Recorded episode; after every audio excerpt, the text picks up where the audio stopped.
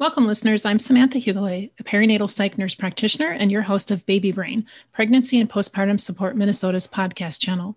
I'm here today with Morgan Scherer. Morgan is an advocate for young moms struggling with addiction. She's the past board member at PPSM and here today to talk with us about addiction and resources available in Minnesota. We settled on this time because it is nationally recognized as Dry January, which brings addiction and those struggling to light. Morgan, we met when you were on the board of directors for PPSM, and I've so admired your ease and openness about your journey. Can you please share with us a bit about what led you to PPSM and your journey? Absolutely. After my son was born in September of 2016, I struggled with severe postpartum anxiety and depression that at the time really went undiagnosed. Um, I am a person who struggled with addiction in the past, and although during my pregnancy I did take very good care of myself and actually swore I would never go back to drinking again. The overwhelming postpartum anxiety really led my disease of alcoholism to very rapidly progress during the first nine months of my son's life. So at that time, I made the radical decision for me to get sober. And for me, that journey started in AA. And, you know, once some time had passed and I really began to heal get a larger understanding of what had happened to me during my postpartum journey. At that point, it truly became my mission in life, really, to let other parents know that it's okay to not be okay and that, you know, they're not alone in their struggles of, of new parenthood. And at that time, I jumped on Google and did some searching and I really just wanted to find out how I could help. And I discovered PSI, which is Postpartum Support International. And at that point, I discovered that there was a Minnesota chapter here with PPSM. So I then reached out, sent a few emails to see how I could help, and eventually took the community and volunteer training with PPSM. That really led me to here. Here I am. I think one of the most important things that I learned in that training and important things for me to point out is that people with a history of mental illness and also people with a history of addiction are at a far greater risk for developing a PMAD, which is a perinatal mood and anxiety disorder. That was huge. That was huge for me to learn because both of those things ring very true to me. I am a person with a history of mental illness and addiction. And had I known those things, you know, I think I could have been on a better lookout for what was going on with me. But ultimately, I got through it. It led me here to PPSM, which has been an incredible journey. And I really just think that that's a very important piece of information. Thank you so much for sharing that part of your story. People who are struggling get so much hope from hearing testimonies like that. And I know thank that you. it's heartfelt and thank you. You're now doing a lot of advocacy and peer support work. Can you tell us a little bit about that role? You know, my role has definitely changed as a peer support person during COVID. Obviously, not able to meet people face to face, which I really love doing. And I'm not able to work tabling events with PPSM or any other organizations I'm with right now, which has been a challenge because I really do appreciate that face to face personal communication, kind of share my story and, and help people feel a little more comfortable in the things that I'm working on. But currently, outside of being able to meet face to face, I am on the PPSM PSN helpline, which has been wonderful. I think one of the coolest things that we've added to the PPSM helpline this year is that we have bios of each of us peer support people on the PPSM websites. And so in my bio, I have very much opened up about my journey through addiction and recovery, which I think is very important piece of my postpartum experience. So people can now request peer support from our website. So that gives people who are reaching out the opportunity to kind of read and, and see who might fit well for them.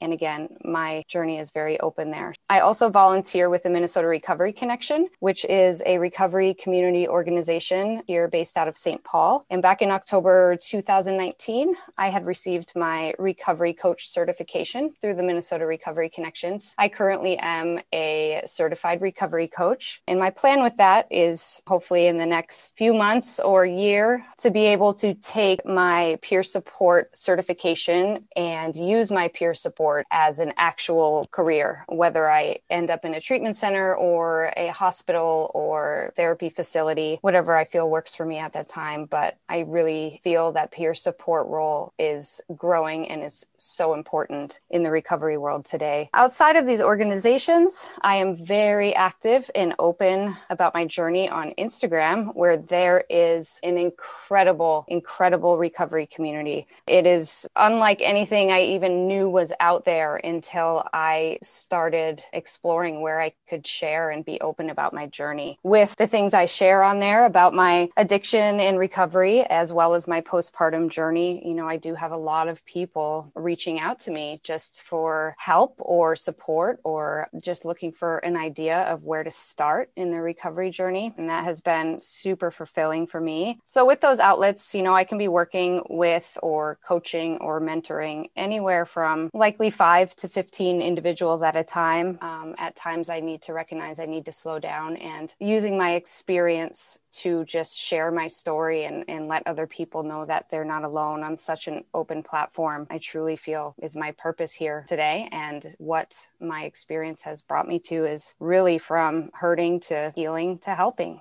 It's an amazing journey. And I look forward to hearing more about your work as a peer support when you have that certification and take on a professional role with it. I'm excited. This year has brought a number of unprecedented stressors. What are some of the ways that you've seen the recovery community adapt? This year has been a huge challenge in the recovery community. I think it's been the biggest challenge for, for people who are new to recovery. Um, to find a community of support or like minded people has been a huge challenge because you cannot just, in this current state, walk into a, a meeting, whether it be a 12 step meeting or just a meeting of like minded people. You know, like I mentioned, I volunteer at Minnesota Recovery Connection, and that's somewhere that someone seeking recovery could also just kind of walk into and, and explore explore some options, and that hasn't been available. So that has been a huge challenge. Again, I think really for people who are new to recovery or kind of exploring which way to go. There is so much truth behind the phrase connection is the opposite of addiction. My personal journey started in AA, and to be able to walk into a room of people, it felt like a black sheep a lot of my life. And to walk in that room and, and feel like you found the rest of your herd is, is such a sigh of relief. That has definitely been a huge challenge. There are hundreds hundreds, if not thousands, of online or Zoom meetings that have popped up everywhere, which has been really incredible to see. And I really hope that that continues even after this pandemic because it can be, again, such a convenient way to connect if you're busy working, a mom who can't get away from children at most times. I think now for people during this pandemic who are very solid and grounded in their recovery, you know, these online meetings are just a really great and convenient place to stay connected to others. Treatment facilities, inpatient especially, you know, they are still accessible during this pandemic. You know, speaking from experience, there is a, a short window of time that somebody is willing to accept help and accept treatment. To be able to take that step and say, hey, I'm ready to go, and then find out there's a huge wait list can be really discouraging and really derail the process. There's definitely options, but again, missing that face to face contact can be a big challenge for people, especially those who are new to recovery. I agree that connectedness, at least for myself as a professional, is the thing that I've missed most during the pandemic. So mm-hmm. I'm super excited to get back to having patients in person. Yes, and hugs. Sometimes yeah. you just need a hug. Your time at PPSM on the board was really instrumental in bringing to light this thing that we call the mommy wine culture. And we do, we see it plastered all over social media. Mm-hmm. Have you seen this displayed over the years and how do you think that's changed?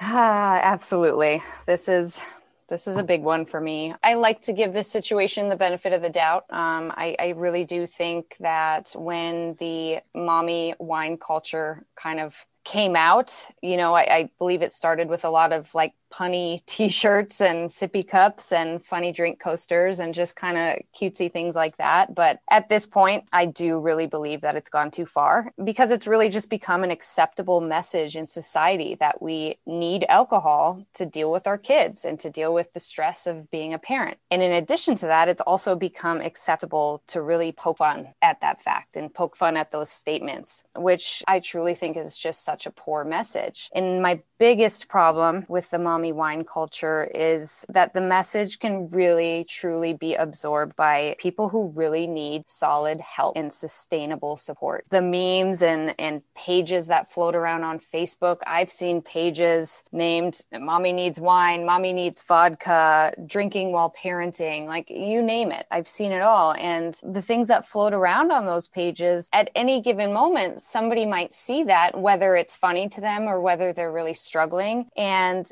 seeing things like that and people joking about it can really give someone the validation that what they're doing is okay and that what they're doing is just really the answer within the last couple months the biggest disturbance i saw around this and you know this message spreading on social media was tropicana actually posted a i don't know if you want to call it a movement or something called take a moment the videos and messages that they were posting around the hashtag take a moment was celebrity moms um, hiding in their bathroom to drink champagne from a secret refrigerator that was hiding in their bathroom or bedroom or closet damaging as social media can be, again, I think somebody could see that and be like, oh, okay, I can go hide away from my family and drink to deal with being a mom because TV and celebrities are telling me that's okay. On the flip side of that negativity, again, I'm going to refer to the recovery community on Instagram because it has been just absolutely incredible. Um,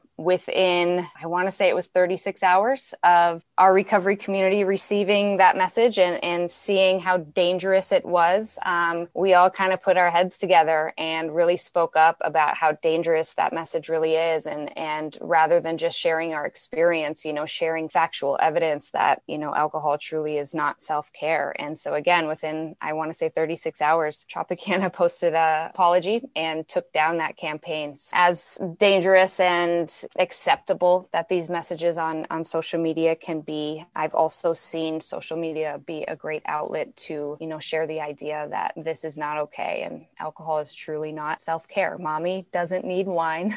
Mommy really just needs a nap or a friend or a hot bath a nice book a massage something a little more along the lines of true self-care Oh, I love those examples.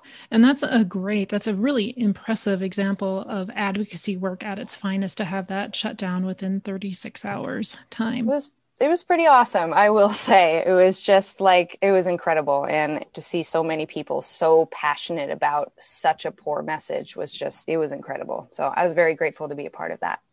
I think in general social media helps us to normalize ineffective or poor coping mechanisms. And it seems like that's exactly what the mommy wine culture has done. I know that you're pretty familiar with the Recovery Pulse throughout the entire state of Minnesota. So, if there's somebody listening right now that's struggling with their relationship with alcohol or any other substance, what words of support would you give them? And how do you think they should take that first step?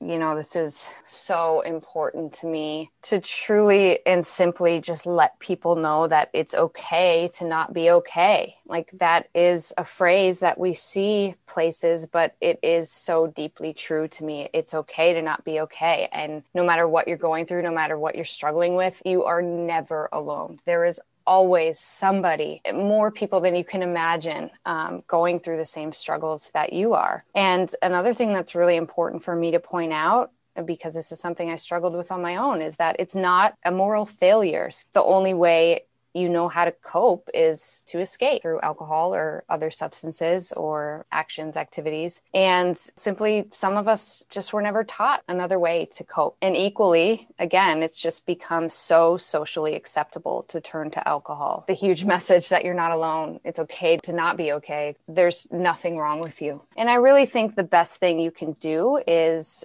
to reach out for help or simply just tell someone, tell someone what you're feeling, tell someone what you're struggling with, tell someone what you're going through, even if it's just a stranger on the internet, somebody that you see sharing their story on Instagram. I can only speak from my own experience, but that's what I am there for is to really truly give people a safe place to speak up if that's what they need to do. And I also think it's important to point out that I do believe there's a misconception that AA is the only way to recovery. And the true fact of the matter is that there are so many pathways to recovery. There are so many different ways that you can find like minded people and a life of recovery. And that you just really have to find what works for you. Reach out, tell somebody, go on Instagram, search some sober hashtags. You will find a whole group of us that are happy to help. Thank you so much for your time today, Morgan. It's been very enlightening and you've provided us with so much useful information. And I hope that anybody who might be struggling is able to reach out and connect. At the bottom of the description of this podcast, you'll find Morgan's bio and some other recovery resources. Thank you.